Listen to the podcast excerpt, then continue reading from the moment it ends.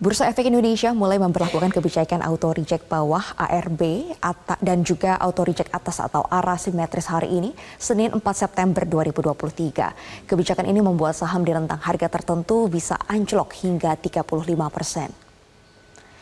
Pemirsa berikut adalah aturan ARB simetris yang telah berlaku di awal tahun 2017. Namun sempat diubah karena pandemi COVID-19 di bulan Maret 2020 dengan membatasi auto reject bawah maksimal 7% untuk seluruh fraksi harga. Tujuannya adalah untuk meredakan kepanikan investor ketika indeks saham anjlok. Saat ini Bursa Efek kembali memperlakukan ARB simetris ke level pra-pandemi.